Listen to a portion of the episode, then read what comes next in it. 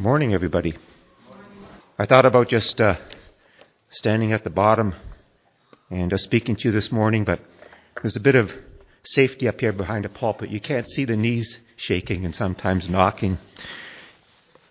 Not that you guys make me nervous, but uh, whenever I get up here, I get a little bit of fear fear of getting it wrong. And I think that for anybody who comes up here and speaks, that's a good thing to have.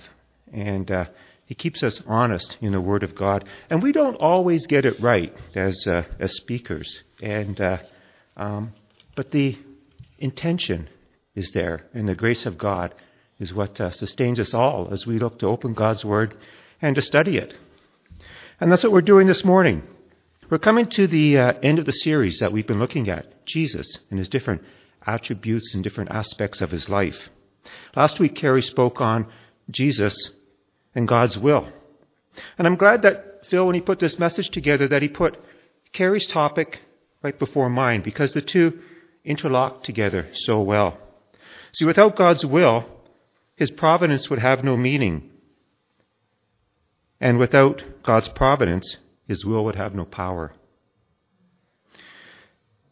When I prepare for sermons, sometimes I pray, Lord, just look over my shoulder and uh, keep me going here. But I didn't realize that uh, Wade was looking over my shoulder too as I did as I did this. I've got a couple of definitions of God's providence. One of them, I think, is exactly the one that Wade had, and even one of Wade's examples that I have here is one that uh, uh, I had as well. So uh, I think maybe God's Spirit was looking over both of our shoulders at some point.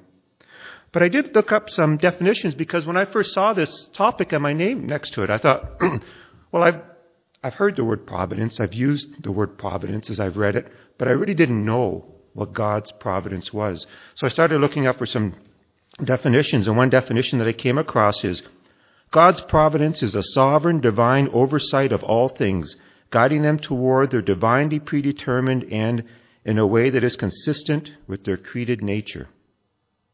And I think this is the one that Wade has. Divine providence is a governance of God by which He, with the wisdom and love, cares for and directs all things in the universe. The doctrine of divine providence asserts that God is in complete control of all things. He is sovereign over the universe as a whole, the physical world, the affairs of nations, human destiny, human successes and failures, and the protection of His people. And like Wade, I too thought, you know, I can whittle this down to four simple words. God is in control. And that's what we're looking at this morning how God is in control. And I want to look at, as part of God's providence of Jesus' life, and Jesus in his life as he walked upon this earth, because that's what we've been spending a lot of time looking at these last few months. And I want to look at some examples from the Old Testament of how God exercised his, provi- his providence or his control and I want to look at some examples in the New Testament, how Jesus did that. And keep in mind that as we do this, God and Jesus are part of the Trinity, part of that three in one. So they're intertwined with each other throughout this. Now, in picking three examples from the Old Testament and the New Testament, I divided them up into three categories. the first category of these examples I looked at was God's providence in the elements of nature as well as God's providence in the animal kingdom, and thirdly, God's providence within mankind. Well, let's jump right in and uh, take a look at what is God in control of within the elements of nature. Elijah had just witnessed the incredible power of God. This alone is an example of God's providence on Mount Carmel. And uh, you all know the story of Elijah when he was pitted against the prophets of Baal. And it was Elijah who proved that God is the only real God. But just after that, just shortly after that, Jezebel, Queen Jezebel, was so upset with this, she threatened to take Elijah's life.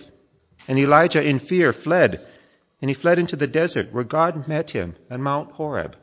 And listen to here to what it says in 1 Kings chapter 19 verses 11 to 13 about how God is in control of the elements of nature. The Lord said, Go out and stand on the mountain in the presence of the Lord, for the Lord is about to pass by. Then a great and powerful wind tore the mountains apart and shattered the rocks before the Lord. But the Lord was not in the wind. After the wind there was an earthquake, but the Lord was not in the earthquake. After the earthquake came a fire, but the Lord was not in the fire. And after the fire came a gentle whisper. When Elijah heard it, he pulled his cloak over his face and went out and stood in the mouth of the cave. Then a voice said to him, What are you doing here, Elijah? God had control over the wind, the quaking of the earth, and the fire, and he used it to get Elijah's attention. Well, another example that we have from the animal kingdom. Now, I love this story in the Bible. This could be a sermon unto its own. Balaam and his donkey. Here is a, an on again, off again prophet by the name of Balaam. And he had been approached by a king, Balak was his name. And Balak saw the Israelites approaching, and he knew that God was with the Israelites, and he knew that the Israelites were in the process of coming through the land in judgment to a lot of the countries that had disobeyed God. So here Balak had asked Balaam, Come and I'll, I'll give you whatever you want, but I want you to curse the Israelites. Well, Balaam re- resisted, and he resisted. But finally, God said to Balaam, Go, because they're calling you, but I'm going to tell you what to say. So Balaam got on his donkey, and he headed out. Well, along the trail, an angel of the Lord appeared just to the donkey. Balaam couldn't see this angel, but the donkey did. And the angel was standing in the road with a sword drawn, and the donkey turned off on the road. Balaam got quite upset and he beat his donkey. And so they continued on their journey. And a little while later, the angel stood on a narrow path along the, where some vineyards were. There was a, a, a wall on each side of it, and the angel stood in the middle. And the donkey, to go around him, pressed up against the wall, and he crushed Balaam's foot. But Balaam beat his donkey again, wondering what's going on with this donkey. And so they continued, and they came to a narrow path, and there was no place to go around the angel this time. So this time Balaam's donkey just laid down, and Balaam beat his donkey again. And this is where the story just takes such an incredible turn. And you can read about this in Numbers 22, and this comes from Numbers 22, verses 28 to 30. Then the Lord opened the donkey's mouth, and she said to Balaam, What have I done to you to make you beat me these three times? Balaam answered the donkey, You made a fool out of me. If I had a sword in my hand, I'd kill you right now. The donkey said to Balaam, Am I not your own donkey which you have always ridden to this day? Have I been in the habit of doing this to you? No, he said. I would be speechless if my donkey started talking to me. I don't know if this happened to Balaam before, or if maybe it took him a little while to get his composure before he answered. It, it's not like when I was a kid growing up, you know, there was a TV on, uh, a show on TV. Of course it's a horse, a horse, of course, unless, of course, the horse is Mr. Ed. And there was Francis the talking mule. But this was for real. This wasn't a TV show. God controls the animal kingdom. He controls the elements of nature. And he controls mankind. And Wade spoke a little bit about this earlier. See, God orchestrated the events in Joseph's life to carry out a plan which God had preordained before it happened. God didn't react to the famine. He didn't say, Oh, we've got a famine here. I need to work up a plan here to get uh, uh, the Egyptians and my chosen people, Jacob and his family, through all this.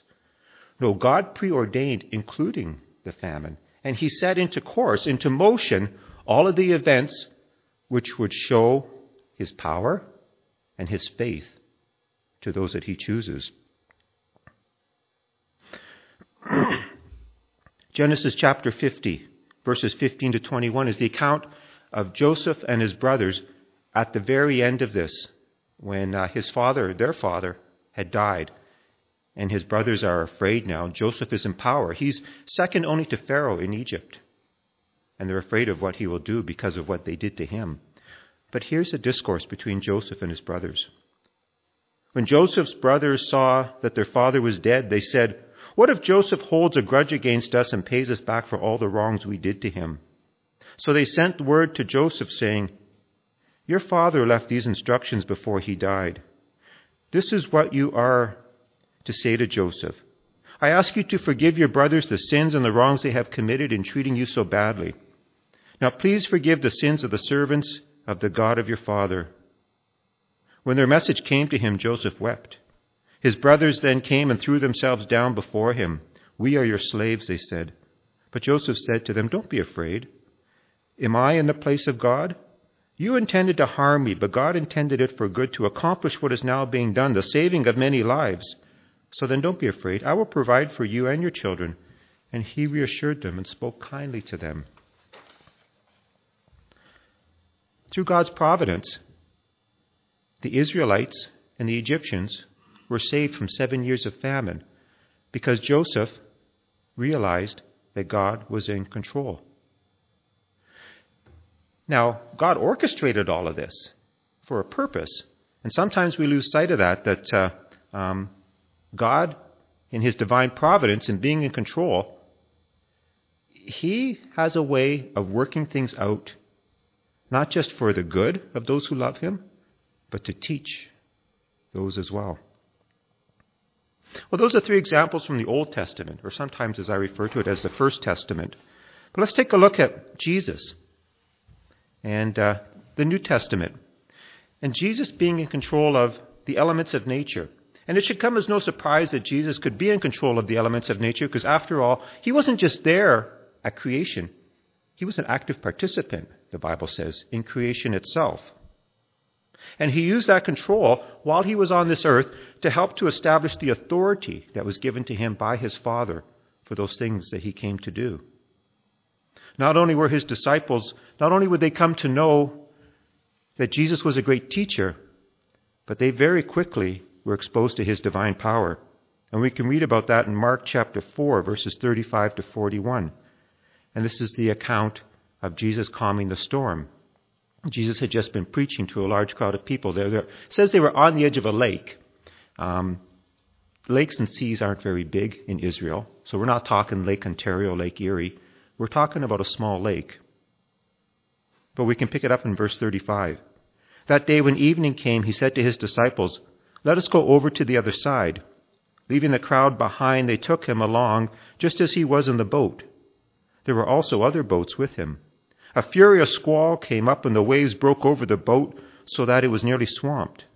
Jesus was in the stern sleeping on a cushion. The disciples woke him and said to him, Teacher, don't you care if we drown? He got up, rebuked the wind, and said to the waves, Quiet, be still.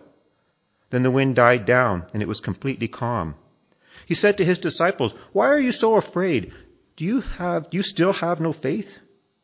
They were terrified and asked each other, Who is this? Even the wind and the waves obey him.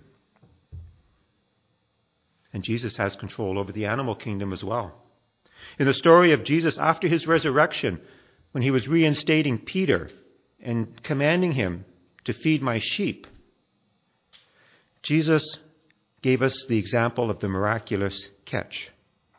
I can't help but wonder was Jesus smiling when he told the disciples to cast their net on the right side of the boat? Was he smiling, knowing what was just about to happen? The amazement that would be on their faces? The realizement soon that it was Jesus they were talking to? That story is found in John 21, verses 4 and 6. Early in the morning, Jesus stood on the shore, but his disciples did not realize it was Jesus. He called out to him, Friends, haven't you any fish? No, they answered. He said, Throw your net on the right side of the boat, and you'll find some. When they did, they were unable to haul in the net because of the large number of fish. Thirdly, Jesus, just like God his Father, has control over mankind. And one of the most poignant stories in the Bible of this happening has to be with Saul of Tarsus on the road to Damascus.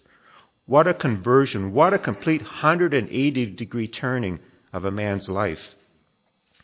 Saul of Tarsus encountered the divine will and power of Jesus in a way that left no doubt in his mind who was speaking to him, and that the control Jesus exhibited in his life at that moment was equal to probably nobody else in the Bible. Acts chapter 9, verses 1 to 8 has the account of that story. Meanwhile, Saul was still breathing out murderous threats against the Lord's disciples. He went to the high priest and asked him for letters to the synagogues in Damascus, so that if he found any there who belonged to the way, whether men or women, he might take them as prisoners to Jerusalem. As he neared Damascus on his journey, suddenly a light from heaven flashed around him. He fell to the ground and heard a voice say to him, Saul, Saul, why do you persecute me? Who are you, Lord? Saul asked. I am Jesus, whom you are persecuting, he replied. Now get up and go into the city, and you will be told what you must do. The men traveling with Saul stood there speechless. They heard the sound, but did not see anyone. Saul got up from the ground, but when he opened his eyes, he could see nothing. So they led him by the hand into Damascus. And if you continue on with that story, you'll come to realize that Saul became one of the most powerful proponents for Jesus Christ and Christianity when he was, to start with, one of the strongest opponents of it. But Jesus has control over mankind. Now, through all these examples and, and many others, and there are so many in the Bible that I could have chosen from, but it's important to understand God is not reactionary in how he in, interacts with his creation. Rather, he preordains the course of nature, the animal kingdom, and mankind for his purpose. Once again, God's providence is a sovereign, divine oversight of all things, guiding them toward their divinely predetermined and in a way that is consistent with their created nature. Well, how does God exercise control? You know, we looked at examples of um, things that God and Jesus did, um, um, ways that, that, that, that they exercise control. But how does he actually go about doing that? Well, one way is that God simply allows nature to take its course. We've all heard that expression. Sometimes we just need to let nature take its course. Now, this doesn't mean that God has no control over certain situations, but at times God will allow us to make our own decisions for those things that we have control over, choice over, so that we have to suffer the consequences. When King David lusted over and eventually committed adultery with Bathsheba, God chose not to intervene, but rather allowed the events to happen, and he allowed David to suffer the consequences. And I believe David became a better king because of that, because of the lessons that he learned. Now, the events that happened with David and Bathsheba caused the untimely death of Bathsheba's husband, Uriah, and the child born to Bathsheba through David. Some would argue, how could a loving God allow such things to take place? You know, these are some of the age old, toughest questions to answer. But some of it comes down to we're not God. God doesn't give us all the answers. He's given us some answers in the Bible, He gives us some answers through divine inspiration. But God doesn't give us all the answers. But it's important to remember God is in control. God preordains His actions and His will for the benefit of His creation and His kingdom. And sometimes we just need to accept that. It's a little bit like somebody saying, Jim Melnick must be guilty of shooting the man who was shot in Windsor because Jim owns a gun and lives in Canada where the crime took place. I mean, here's one piece of a puzzle. Jim Melnick owns a gun. I don't really own a gun, but for the example, I own a gun. Jim Melnick owns a gun. Somebody in Windsor got shot. They didn't say it was in 1942. But you know how this all works. We look at one little piece of a puzzle. And sometimes we don't have the box top with the picture on the puzzle, but yet we try and distinguish what that picture is just from that one little piece. Well, God not only has the box top on the puzzle, He's looking at the whole world. Sometimes we're looking at that one tree in the forest. Just like the expression, you can't see the trees through the forest. We look at one tree, and oftentimes it's just the tree with our name on it. And we lament, why is this happening to me, God? But God's looking at the whole world, and He has His plan in place and his plan is to ultimately prosper his people who love him.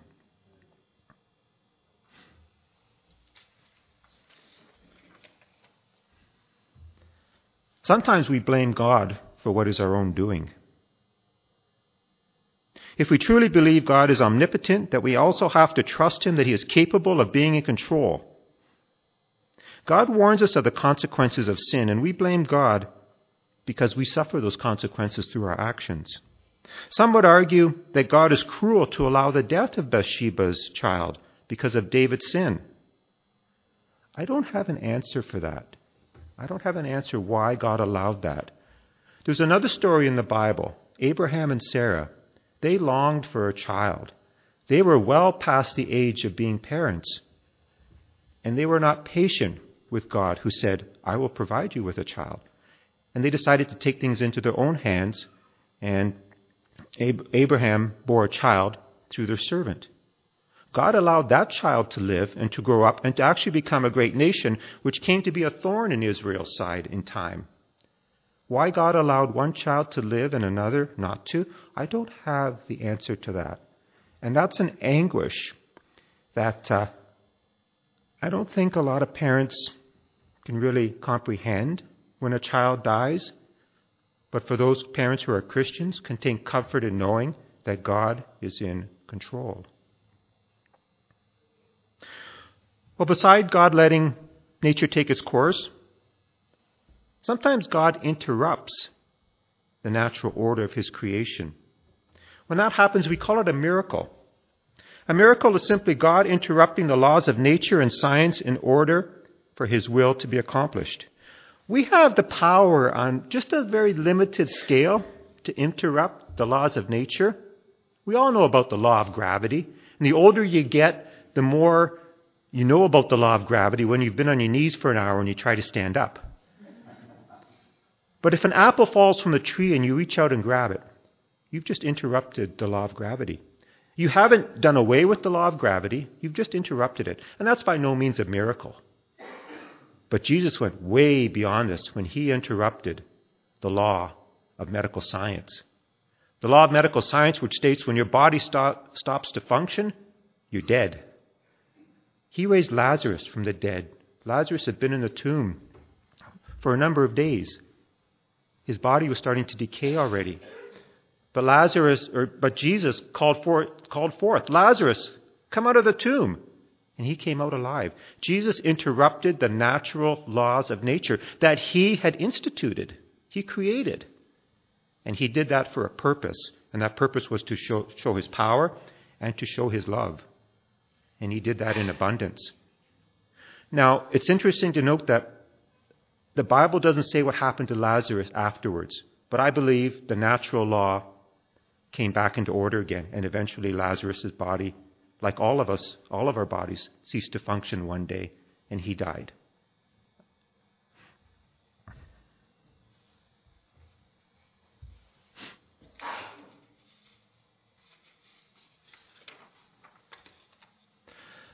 God, in creating all that we have, created those laws of nature. Mankind did not create mathematics. I once heard a mathematician say, We just discovered it. The uh, laws of physics were not created by Isaac Newton or anybody else, they were discovered. They were created long ago when Jesus created the heavens and the universe. Well, another way that God intervenes and uh, uses his divine providence is by actually directing the course of events. There are times when God dictates the course of events to carry out his will. We can look an example of that in the book of Habakkuk. Habakkuk is just a very tiny book nestled amongst the minor prophets in the Old Testament. But here is a prophet who was kind of not like your other prophets in the Bible. Usually the prophets were given um, words to take to the people of Israel. They were given directions, they were given warnings, they were given um, prophecies about what would happen in the future. But here was a prophet who was saying, Where are you, God? Looking at the second verse in the first chapter of Habakkuk. How long, O Lord, must I call for help, but you do not listen, or cry out to you violence, but you do not save? See, here the prophet was lamenting about the evil that was going on in his home country of Judah, the evil that was going on around him, and he called out, Lord, why don't you do something about this evil? How many times through history have people called out to God, Why don't you do something about this evil? Habakkuk received an answer when God told him to watch and see. In Habakkuk chapter 1, just a few verses down in verse 5, God answers him Look at the nations and watch and be utterly amazed, for I am going to do something in your days that you would not believe, even if you were told. God would cause the nation of Babylon to rise up. Babylon itself was an evil nation. And here God was going to use evil to punish evil in Judah. And eventually Babylon did rise up against uh, the nation of Judah, and they took Judah and its inhabitants into captivity for 70 long years. But Babylon did not get off with a free hand. Babylon itself was destroyed, and there's no longer a trace of Babylon. It's just simply a part of the history books. God orchestrated the course of events. In this case, he used evil to punish evil. And again, why does God do that? Well, because he's God and we're not. And sometimes we just have to understand God is in control. It's interesting at the end of Habakkuk, we could just leave it here and this would be a great story. But Habakkuk listened to God and through the prophecy of what was to come, and Habakkuk would be part of all of this turmoil. But Habakkuk had an answer for God, found right at the very end of the book.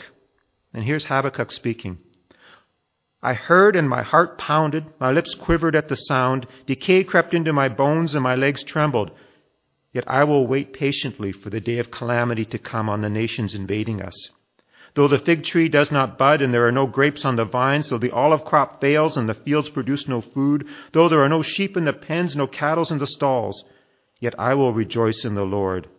I will be joyful in God my Savior. The sovereign Lord is my strength. He makes my feet like the feet of a deer he enables me to go on to the heights. Habakkuk, even though he knew what was coming, he could take joy in knowing that God is in control. And in fact, God says we need to rejoice not because we're going through trials. We need to rejoice because God goes through those trials with us. Well, we've looked at some examples of what is God's divine providence. We've looked at some ways that God can um, express that divine providence. None of this is by any means exhaustive, it's simply touching on the surface. But I want to take a quick look at just one small way that we play a part in all of this. And I want to take a look at something that's called the will of command and the will of decree. God gives us commands, and He still does to this day. And commands are simply laws that we either choose to follow or to disobey and suffer the consequences. Decrees, on the other hand, are orders or instructions that God gives that we nor anybody else have the power to change or to prevent. We can take a look at a, a story in James chapter 4, verses 13 to 15.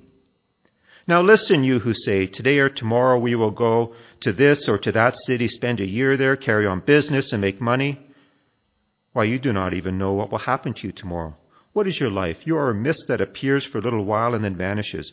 Instead, you ought to say, if it's the Lord's will, we will live and do this or do that. You see, our will dictates whether or not we follow God's commands. When God decrees something, it will happen. In the example in James, the person failed to take into account God's will or decree for their life. There's nothing wrong with planning for the future. But you have to remember, you're not in control of your future. God is in control ultimately. And who better to have at the helm than the one who created us, who knows us before we were born, who knows us better than we know ourselves, who sees the picture of the whole world, not just that one tree in the forest that has our name on it.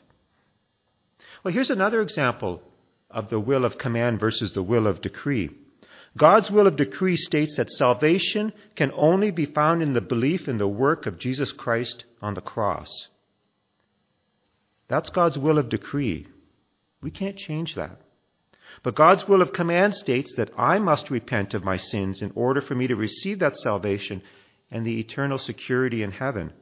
See, I can't change God's will of decree regarding salvation, but I have the power to obey or reject God's will of command and accept his gift of salvation.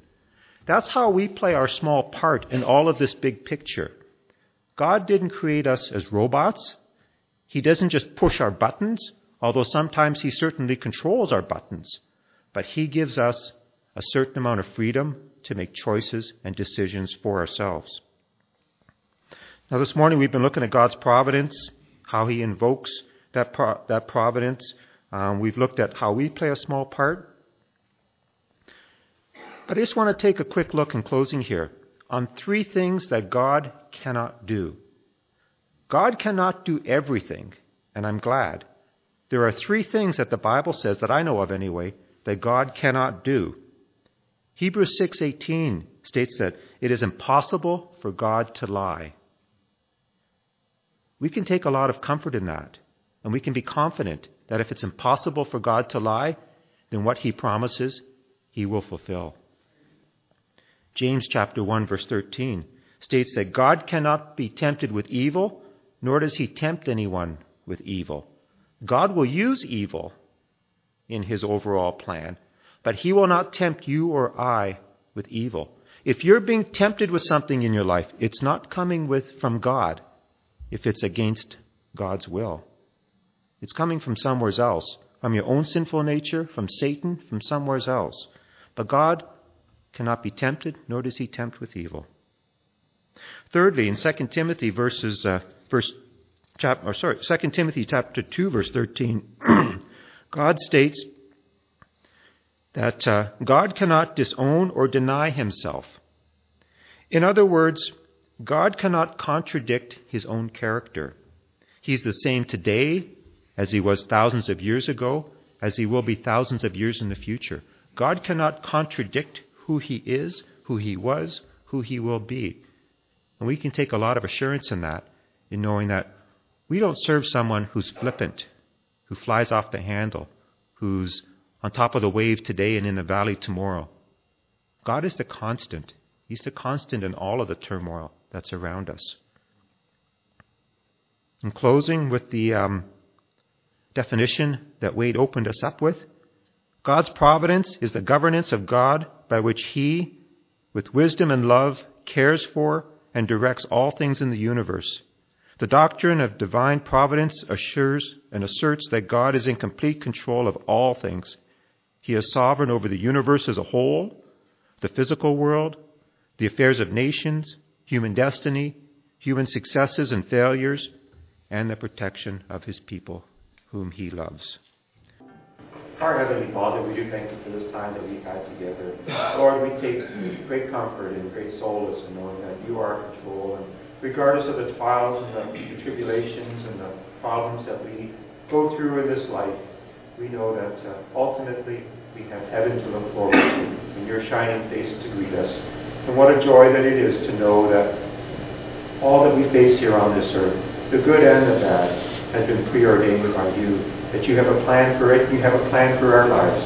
And I pray, Lord, that you would decree in us your command, that we will carry it out, and carry it out with diligence, with joy, and with enthusiasm knowing that we serve a Savior who is risen, and we serve a God who is almighty, and we serve the Holy Spirit who dwells within us to guide us and to comfort us. So go with us, Lord, as we go out from these doors, out from these walls, as we enter into that mission field that is our community.